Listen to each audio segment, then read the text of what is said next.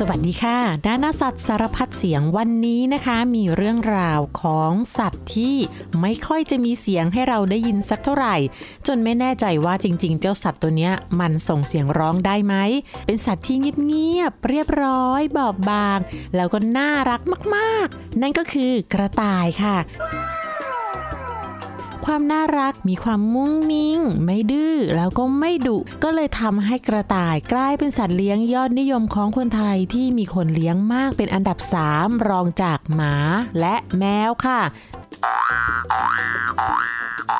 แต่ว่าเรื่องราวของกระต่ายในนิทานที่เราเคยได้ยิน ได้ฟัง แล้วก็ได้อ่านหลาย ๆ เรื่องเนี่ย กระต่ายนั้นเป็นสัตว์ที่ปราดเปรี้ยวว่องไว ฉลาดเจ้าเล่ห์ในนิทานทำให้เรารู้สึกอย่างนั้นกับกระต่ายจริง ๆ ก็เลยสงสัยนะคะว่า แล้วตัวจริงของกระต่ายเป็นอย่างไร เพราะฉะนั้นวันนี้มีเรื่องน่ารู้มากมายของกระต่ายมาเล่าให้ฟังค่ะ เราจะเริ่มจากกระต่ายที่อยู่ในธรรมชาติกันก่อนนะคะ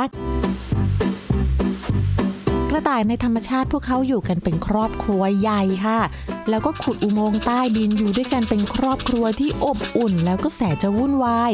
กระต่ายเป็นสัตว์ที่หากินกลางคืนค่ะ และนี่ก็เป็นสัญชาตญาณตามธรรมชาตินะคะ เพราะฉะนั้นกระต่ายที่เราเลี้ยงถึงแม้ว่าจะมาจากสายพันธุ์ที่เพาะพันธุ์ขึ้นมาเองในกรงแล้วก็ใช้ชีวิตในบ้าน มันก็ยังมีสัญชาตญาณเหล่านี้อยู่ค่ะถ้าได้อยู่กับดินแล้วก็มันก็จะชอบขุดขุดขุดขุดขุดนะคะ กลางค่ำกลางคืนขณะที่เจ้าของนอนหลับ มันก็จะลุกขึ้นมาเล่นนู่นเล่นนี่คึกคักร่าเริงค่ะ แล้วมันก็จะมีความสุขมากๆ ถ้ามีเพื่อนอยู่ด้วย โดยเฉพาะเพื่อนต่างเพศค่ะกระต่ายที่อยู่ในธรรมชาตินั้นเราสามารถพบได้เกือบจะทั่วโลกเลยนะคะ แม้แต่เขตอาร์กติกนั่นก็คือขั้วโลกเหนือค่ะ แต่ยกเว้นที่โอเชียเนีย โอเชียเนียหมายถึงกลุ่มประเทศแล้วก็หมู่เกาะในมหาสมุทรแปซิฟิก รวมทั้งทวีปออสเตรเลียค่ะ ทวีปออสเตรเลียเป็นทวีปที่มีขนาดเล็กที่สุด มาถึงตรงนี้หลายคนอาจจะแย้งว่าไม่จริง ออสเตรเลียมีกระต่ายแล้วความจริงก็คือกระต่ายที่อยู่ในออสเตรเลียไม่ใช่สัตว์พื้นเมืองดั้งเดิมของที่นั่น เดิมเลยออสเตรเลียไม่เคยมีกระต่ายมาก่อนค่ะ จนกระทั่งเมื่อชาวยุโรปเดินทางมาพบดินแดนออสเตรเลีย พวกเขาก็อบพยพพากันมาตั้งถิ่นฐานในดินแดนแห่งนี้ จนกระทั่งปีคิตศักราช 1788 หรือว่า 200 กว่าปีมาแล้วค่ะ มีเรือเดินทางลำหนึ่งนะคะ ได้พากระต่ายชุดแรก ข้ามน้ำข้ามทะเลจากยุโรปมาที่ออสเตรเลีย เพื่อนำมาเป็นอาหารค่ะนั่นเป็นครั้งแรกที่กระต่ายเดินทางมาที่ออสเตรเลียค่ะ และหลังจากนั้นผ่านมาราวๆ70กว่าปีค่ะ มีชายคนหนึ่งเป็นเจ้าของฟาร์ม เขาชื่อว่ามิสเตอร์โทมัสออสตินค่ะ คุณออสตินเนี่ยเขาก็ได้สั่งซื้อกระต่าย 24 ตัวจากประเทศอังกฤษส่งมาให้ที่ออสเตรเลีย แต่ว่าเขาไม่ได้เอามาเป็นอาหารนะคะ เขาเอามาปล่อยค่ะ ปล่อยที่ป่าข้างบ้าน ฟังดูเหมือนจะใจดีนะคะ ซื้อสัตว์มาปล่อยป่า แต่เหตุผลที่เขาเอามาปล่อยก็เพื่อจะเอามาเล่นสนุก การเล่นสนุกของเขาก็คือ เล่นเกมล่ากระต่ายค่ะ และมิสเตอร์ออสตินเนี่ยหลังจากปล่อยกระต่ายไปแล้ว เขาก็เริ่มเกมล่ากระต่ายค่ะ แต่ว่ากระต่ายที่ถูกปล่อยเข้าไปในป่านั้น บางตัวก็ถูกล่าได้ แต่บางตัวก็รอดค่ะ และจากความคิดที่อยากจะสนุกสนานโดยไม่คำนึงถึงผลที่จะตามมาของเขา ก็ทำให้ประเทศออสเตรเลีย เกิดความหายนะครั้งใหญ่ จากกระต่ายที่เหลืออยู่จากการล่าที่มิสเตอร์ออสตินเอามาปล่อยนี่แหละค่ะ เพราะว่าเจ้ากระต่ายนั้นจับคู่สร้างครอบครัว ออกลูกออกหลานมากมาย กระต่ายนั้นมีลูกเร็วแล้วก็มีลูกเยอะมากๆค่ะ เพราะว่าแม่กระต่ายใช้เวลาตั้งท้องเพียง 1 เดือนเท่านั้น ออกลูกครั้งละ4ถึง12 ตัว นั่นก็หมายความว่า แม่กระต่ายหนึ่งตัว สามารถออกลูกได้มากถึง 60ถึง100 ตัวต่อปีเลยทีเดียว จากนั้นก็ลองคิดไปนะคะว่ากระต่าย 60ถึง100 ตัวเนี่ยถ้ามีกระต่ายที่เป็นตัวเมียมันก็จะออกลูก เพิ่มอีก เพิ่มอีก นั่นก็หมายความว่าการเพิ่มขึ้นของกระต่ายจะมีขึ้นอย่างรวดเร็วแล้วก็มากมายค่ะ ที่ออสเตรเลียนั้นเวลาผ่านไปเพียง 70 ปี จากกระต่าย 24 ตัวจากยุโรปที่มาออสเตรเลียในวันนั้น ก็เพิ่มจำนวนมากถึงราวๆหนึ่งหมื่นล้านตัวเลยทีเดียว wow. แล้วก็เดินทางกระจายไปอยู่ในทุกทุกที่ของออสเตรเลียค่ะ บางคนที่ฟังมาถึงตรงนี้ก็อาจจะคิดว่าแหมกระต่ายมันน่ารักจะตาย แล้วมันก็ไม่มีพิษมีภัยอะไร การที่เอาสัตว์มาปล่อยในป่าก็เป็นเรื่องดีไม่ใช่หรอ ความจริงแล้วไม่ใช่ค่ะ การเอาสัตว์ต่างถิ่นที่ไม่ใช่สัตว์ที่เกิดในท้องถิ่นนั้นมาปล่อยในธรรมชาติ นั้นสร้างความเสียหายอย่างมากมายเลยนะคะ อย่างที่ออสเตรเลียเนี่ยไม่เคยมีกระต่ายมาก่อน เพราะฉะนั้นศัตรูในธรรมชาติของกระต่าย หรือว่าผู้ล่ากระต่ายในธรรมชาติก็เลยไม่มีค่ะดังนั้นเมื่อกระต่ายหลุดเข้าไปในป่า พวกมันก็เลยอยู่กันอย่างสุขสันต์หันษา ไม่ต้องคอยหลบคอยหนีใคร จึงขยายพันธุ์อย่างเพลิดเพลินค่ะ และแน่นอนค่ะ เมื่อมีสิ่งใดมากเกินไปก็ย่อมเป็นอันตราย กระต่ายก็เช่นกันค่ะ พวกมันนั้นบุกทำลายกัดกินพืชผักทำลายต้นไม้ใบหญ้าทั้งไม้พุ่ม ทั้งพืชคลุมดิน ส่งผลให้เกิดการกัดเซาะหน้าดินและการพังทลายของดินค่ะ นอกจากนั้นนะคะ พวกมันก็ยังแย่งอาหารของสัตว์พื้นเมืองหลายชนิดที่นี่ ที่กินพืชเป็นอาหารค่ะ ส่งผลให้สัตว์ที่เคยมีอยู่ดั้งเดิม ลดจำนวนลงจนใกล้สูญพันธุ์ด้วย เพราะว่าสัตว์ต่างๆ ไม่สามารถเพิ่มประชากรได้รวดเร็วเท่ากระต่ายค่ะ เรียกว่ากองทัพกระต่ายนั้น สร้างความปั่นป่วนวุ่นวายแล้วก็ทำลายล้างธรรมชาติรวมทั้งระบบนิเวศครั้งใหญ่ในระดับชาติเลยทีเดียว พวกมันก็ยังบุกเทือกสวนไร่นาของชาวบ้าน กัดกินพืชสวนทางการเกษตรเสียหายมากมายค่ะ ฟังดูแล้วไม่น่าเชื่อเลยใช่ไหมคะว่า เจ้าสัตว์น่ารักบอบบาง แบ๊วแบ๊วเงียบเงียบจะฟาดเรียบได้ขนาดนี้ เมื่อกระต่ายกลายเป็นปัญหาระดับชาติขึ้นมา รัฐบาลของออสเตรเลียก็ต้องออกมาควบคุมจำนวนกระต่ายเลยล่ะค่ะ แรก ๆ ก็ให้ประชาชนนะคะ ล่ากระต่ายได้เลย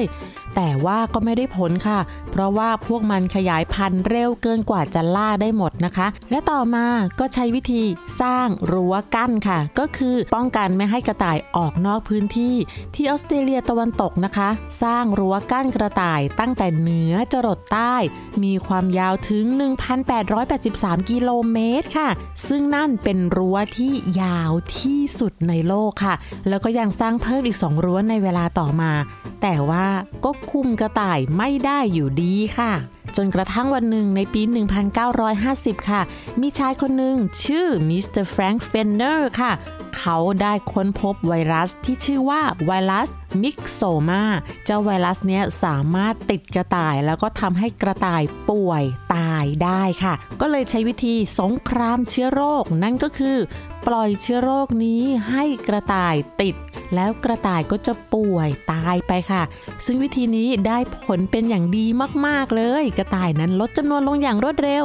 แต่ว่าไม่นานกระต่ายที่รอดก็สามารถสร้างภูมิต้านทานโรคขึ้นมาได้ คราวนี้ถ้าติดไวรัสมิกโซมาก็แค่ป่วยแต่ไม่ตายแล้วค่ะ และที่สำคัญก็ยังเพิ่มประชากรไปอีกเรื่อยๆเรื่อยๆค่ะ แต่ว่ามนุษย์ก็ไม่หยุดที่จะคิดกำจัดกระต่ายนะคะ หลายๆ คนก็ค้นหาเชื้อโรคใหม่ ๆ มาจัดการค่ะ มื่อเจอเชื้อโรคอะไรใหม่ ๆ แรก ๆ ก็สามารถจัดการกับกระต่ายได้ดีค่ะ แต่ว่าก็วนไปแบบเดิมนั่นก็คือ กระต่ายที่รอดชีวิตก็สามารถสร้างภูมิคุ้มกันต่อสู้กับโรคได้อีก เป็นแบบนี้ไปเรื่อย ๆ ค่ะ ทุกวันนี้นะคะออสเตรเลียก็ยังมีกระต่ายมากกว่า 200 ล้านตัวแล้วก็ยังคงเป็นปัญหาใหญ่ของชาวออสเตรเลียที่ต้องจัดการไม่ให้กระต่ายรบกวนทำลายพืชผลทางการเกษตร และแย่งพื้นที่ทำรัง หาอาหารของสัตว์ดั้งเดิมที่ออสเตรเลียค่ะ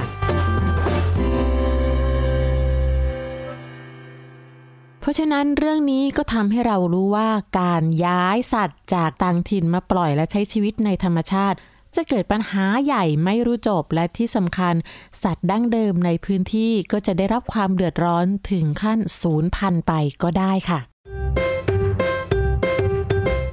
มาที่ประเทศไทยค่ะ ประเทศไทยก็มีกระต่ายป่าตามธรรมชาติค่ะ เป็นสัตว์ที่อยู่ปลายสุดของห่วงโซ่อาหารเลย นั่นก็คือ เป็นอาหารของสัตว์กินเนื้อชนิดต่างๆ เพราะฉะนั้นการที่กระต่ายมีลูกเยอะๆ นั่นก็เพราะว่าธรรมชาติสร้างให้ต้องเป็นแบบนั้นค่ะ เพื่อจะได้ไม่สูญพันธุ์ เพราะว่าถ้ากระต่ายมีลูกยากมีลูกน้อย แล้วก็เป็นสัตว์ที่ถูกล่าขนาดนั้น ป่านนี้ก็คงไม่เหลือกระต่ายให้เราได้เจอแล้วล่ะค่ะ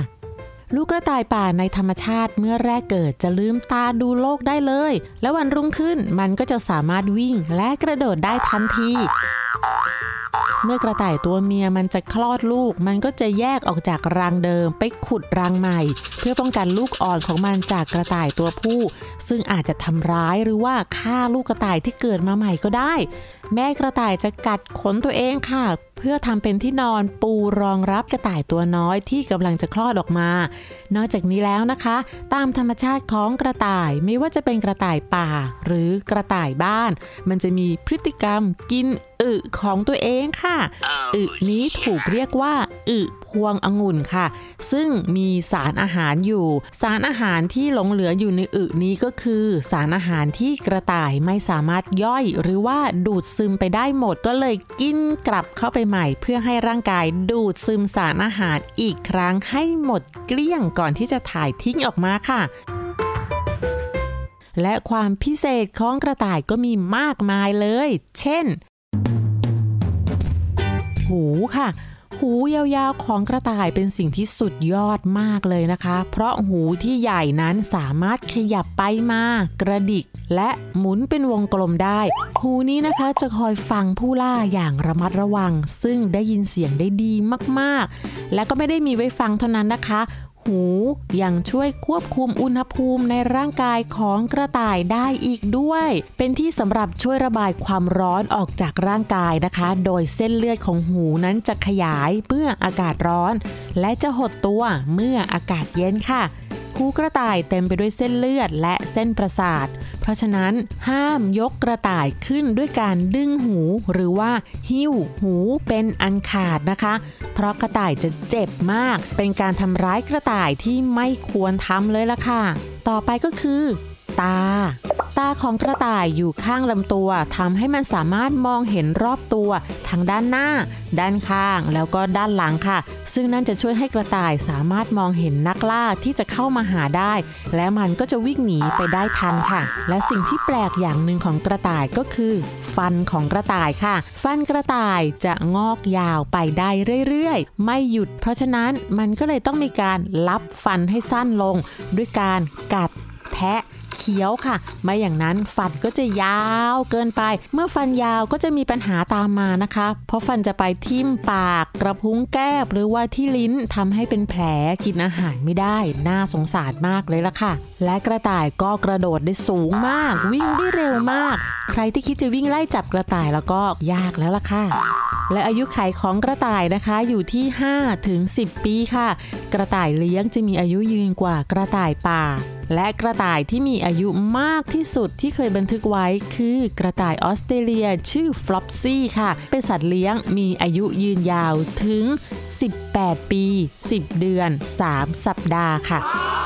กระต่ายนั้นมีหลายสายพันธุ์แล้วก็หลายขนาดมาก ๆ เลย มีทั้งกระต่ายตัวเล็กๆ ที่เรียกว่ากระต่ายแคระค่ะ เจ้ากระต่ายแคระพันธุ์ที่เล็กที่สุดนั้นโตเต็มที่ก็มีน้ำหนักราวๆ1กิโลกรัมเท่านั้นเอง กระต่ายบางสายพันธุ์ก็ตัวโตมากนะคะ ตัวโตพอๆกับเด็กๆเลยล่ะค่ะสำหรับกระต่ายที่ใหญ่ที่สุดในโลกที่ถูกบันทึกไว้ล่าสุดก็คือกระต่ายที่ชื่อว่าลาฟเจ้าลาฟนั้นอยู่ที่ประเทศอังกฤษมีน้ำหนักถึง 25 กิโลกรัมเลยล่ะค่ะ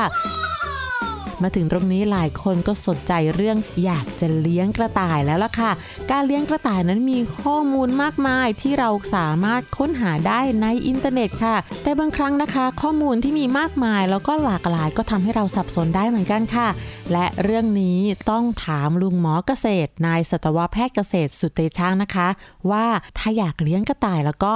สิ่งที่ควรรู้ก่อนจะเลี้ยงคืออะไรคะลุงหมอ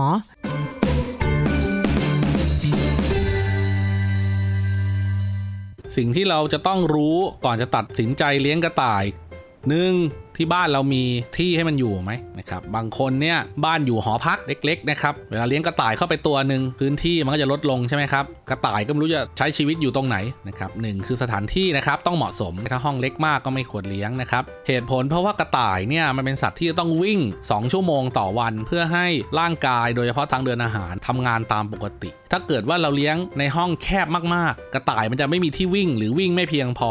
มันจะประสบปัญหาท้องอืดท้องเสีย ย่อยอาหารไม่ดี แล้วก็สุขภาพก็จะไม่ดีด้วยในอนาคต ไม่ใช่ว่าห้องเล็ก ๆ เข้าไปปุ๊บเลี้ยงแล้วมันจะตายไม่ใช่นะฮะแต่มันจะส่งผลต่อสุขภาพของสัตว์ในระยะยาวนะครับเพราะนั้นเนี่ยบ้านต้องมีพื้นที่ ยิ่งบางคนเนี่ยซื้อมาแล้วขังกรงตลอด 24 ชั่วโมงตลอดชีวิตของกระต่าย อันนี้จะทำให้กระต่ายมีปัญหาเลยทั้งร่างกายและจิตใจ ทางเดินอาหารทำงานไม่ดีมีแผลที่ฝ่าเท้า จิตใจไม่ดีกลายเป็นกระต่ายขี้หงุดหงิดเจอใครก็สะบดฉี่ใสนะครับเพราะนั้นเนี่ยสถานที่มีความสำคัญ 2 คือแถวบ้านเนี่ยหาอาหารให้มันได้ง่ายไหม ถ้าบ้านเราอยู่ในเมืองเราสามารถซื้ออาหารกระต่ายได้ที่ร้านขายอาหารสัตว์ใกล้บ้าน หรือสามารถไปตัดหญ้าสดในทุ่งหญ้าใกล้บ้านได้นะครับแบบนี้เนี่ยมันก็จะดีกับกระต่าย เพราะกระต่ายเนี่ยมันจะต้องกินอาหารที่หลากหลายนะครับ กินทั้งหญ้าสดหญ้าแห้ง ผลไม้นิดหน่อย บางทีก็จะกินผักด้วย ถ้าเกิดว่าเราสามารถหาอาหารที่มีความหลากหลายให้มันได้ กระต่ายก็จะอยู่กับเรานาน และก็มีสุขภาพดี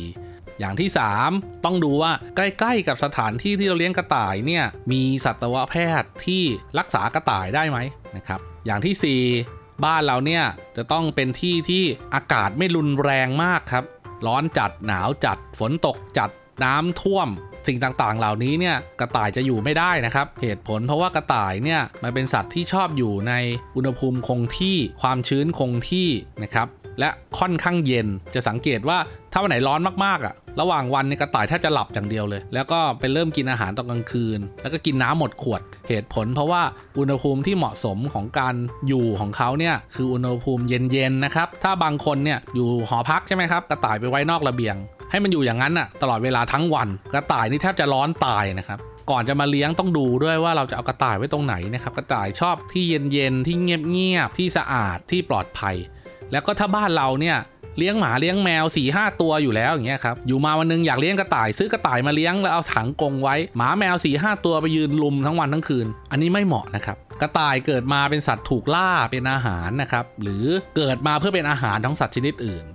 ราะฉะนั้นเนี่ยเวลามันเจอหมาแมวซึ่งเป็นสัตว์ผู้ล่า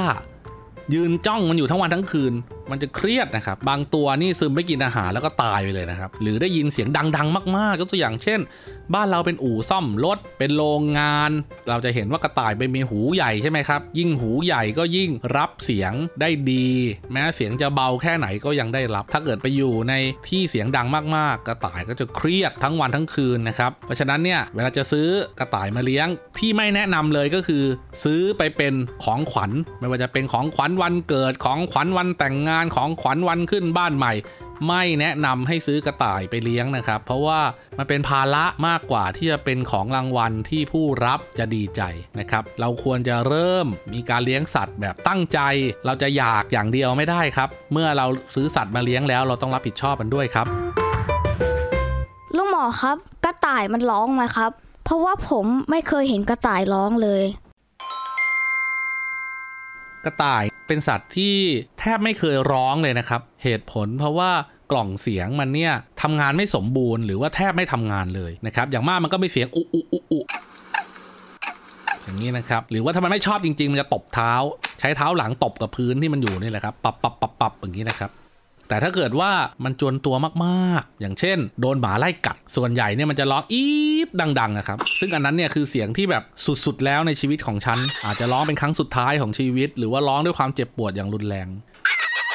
กระต่ายในธรรมชาติเนี่ยมันใช้ภาษากายในการสื่อสารกัน ไม่ว่าจะเป็นการเกา การนอนซุก การมอง การใช้จมูกดุล ใช้ขาถีบขาเตะ หรือว่าหันหลังกลับสะบัดฉี่ใส่นะครับมันใช้ภาษากายในการสื่อสารมากกว่าใช้เสียงนะครับกระต่ายป่ามันอาศัยอยู่ในพื้นที่กว้างมากๆ เวลามันทำการสื่อสารกันเนี่ยเนื่องจากมันไม่เห็นหน้ากัน เพราะนั้นมันก็เลยต้องร้องนะครับยกตัวอย่างเช่น ระวังภัยนะครับมีหมา เสือเข้ามาใกล้โพรงลัง มันก็คือต้องวิ่งหนีแล้วก็ร้องไปด้วย ตัวอื่นได้ยินเสียงก็รีบมุดเข้าไปในโพรงนะครับจะได้ปลอดภัย แต่ว่าในกระต่ายบ้านมันโดนวิวัฒนาการมาเพื่อเป็นสัตว์เลี้ยงโดยสมบูรณ์แล้วตัดขาดออกจากความเป็นกระต่ายป่าชัดเจน เพราะฉะนั้นเนี่ยกระต่ายบ้านก็เลยเงียบมากครับ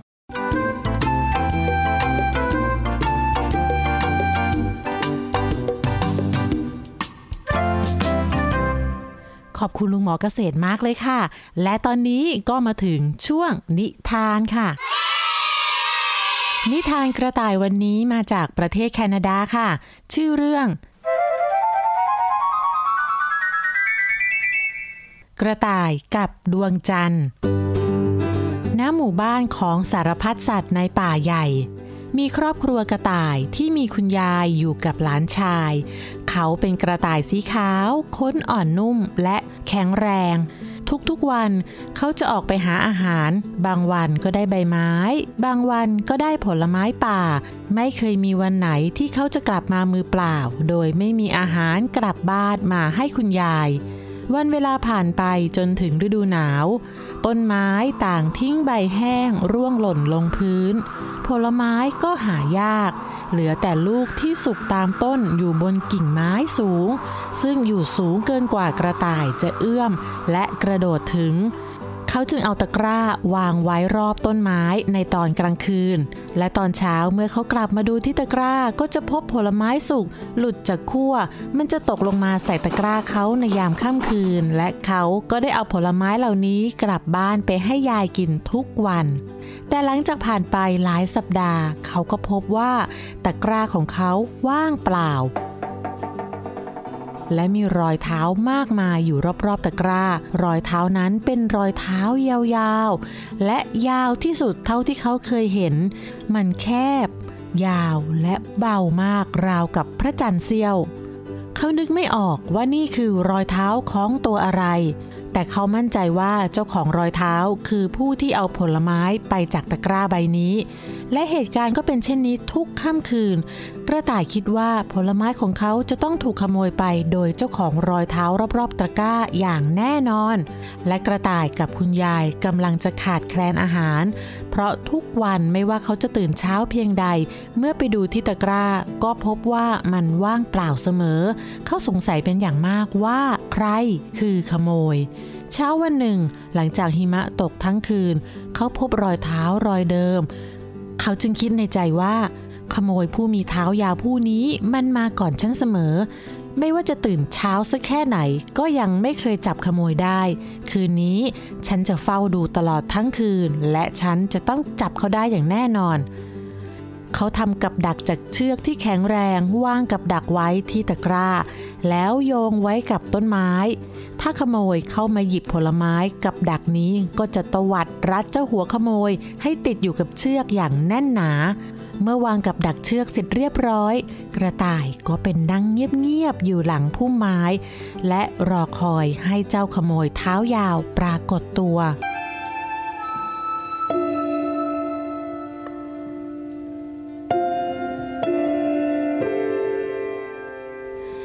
นั้นเป็นคืนที่มีพระจันทร์ แต่อยู่ๆ พระจันทร์ก็หายไปจากท้องฟ้า ท้องฟ้ามืดมิด เหลือเพียงแสงดาวส่องประกายระยิบระยับ ขณะที่กระต่ายเงยหน้ามองดาวบนท้องฟ้าอย่างงุนงงสงสัย ก็ปรากฏแสงสว่างวาบขึ้นตรงหน้าเขา แสงนั้นพุ่งไปยังที่กับดักและกับดักก็ตวัดรัดแสงสีขาวเจิดจ้านั้นให้ติดกับต้นไม้ กระต่ายตกใจเป็นอย่างมาก เขารีบวิ่งกลับบ้านแล้วไปบอกคุณยายว่าเขาจับขโมยได้แล้ว แต่ว่ามีแสงสีขาวที่ส่องสว่างติดอยู่ที่กับดัก เขาไม่รู้ว่าแสงนั้นคืออะไร เขาไม่กล้าแม้แต่จะมองไปที่แสงนั้นด้วย คุณยายกระต่ายจึงออกจากบ้านและเดินทางไป เพื่อไปดูเจ้าหัวขโมย เมื่อทั้งสองเข้าไปใกล้กับดัก เขาเห็นว่าแสงสีขาวยังคงส่องแสงอยู่ มันสว่างมากจนตาพร่ามัว และเขาต้องหยุดให้ไกลจากแสงนั้น เขาพยายามเดินเข้ามา ใกล้ขึ้น ใกล้ขึ้น จนตาของกระต่ายกลายเป็นสีแดง และน้ำตาก็ไหลออกมา จากนั้นเขาก็หยิบหิมะขึ้นกำหนึ่งแล้วก็คว้างไปที่แสงสว่าง โดยหวังว่าจะดับไฟนั้นได้ แต่เมื่อก้อนหิมะโดนแสงไฟ มันก็ละลายกลายเป็นสายน้ำกระต่ายจึงหยิบดินสีดำที่อยู่ใต้หิมะขึ้นมา แล้วก็โยนมันเข้าไปด้วยแรงทั้งหมดที่มี และดินนั้นก็กระทบกับเจ้าแสงสีขาวเสียงดัง ทันใดนั้นก็มีเสียงออกมาจากแสงนั้นว่าทำไมเธอถึงมัดฉันไว้แบบนี้ ฉันขอร้องละอย่าให้ฉันติดกับดักไว้แบบนี้เลย ช่วยปลดกับดักออกจากฉันเดี๋ยวนี้ได้ไหม กระต่ายจึงถามว่า แล้วเจ้าเป็นใครล่ะ บอกฉันมาก่อน เจ้าแสงสีขาวก็ตอบว่า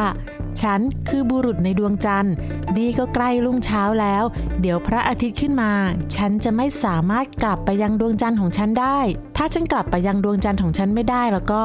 โลกก็จะไม่มีดวงจันทร์อีกต่อไปกระต่ายที่น่าสงสารตัวสั่นด้วยความกลัว เขาจึงบอกว่า ฉันจะแก้มัดให้คุณ แต่คุณต้องสัญญาว่าจะไม่กลับมาขโมยผลไม้ของฉันอีก บุรุษในดวงจันทร์รับปากว่าเขาจะไม่กลับมาบนโลกใบนี้อีก จากนั้นกระต่ายก็เข้ามาอย่างระมัดระวัง เขาต้องหลับตาแล้วก็แก้มัดกับดักนั้น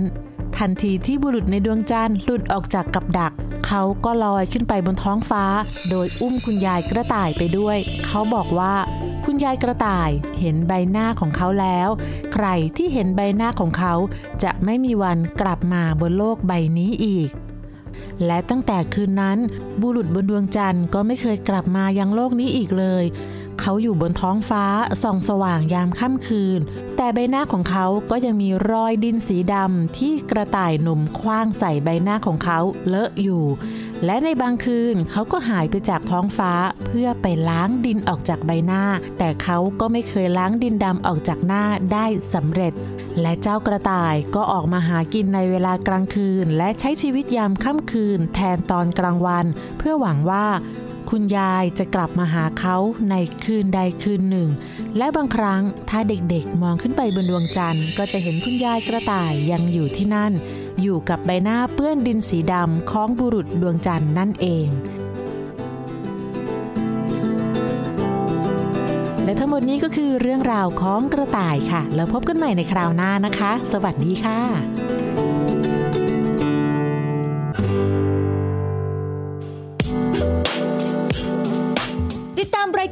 ายการทางเว็บไซต์และแอปพลิเคชันของไทย PBS Podcast Spotify SoundCloud Google Podcast Apple Podcast และ YouTube Channel Thai PBS Podcast Thai PBS Podcast. View the world via the voice.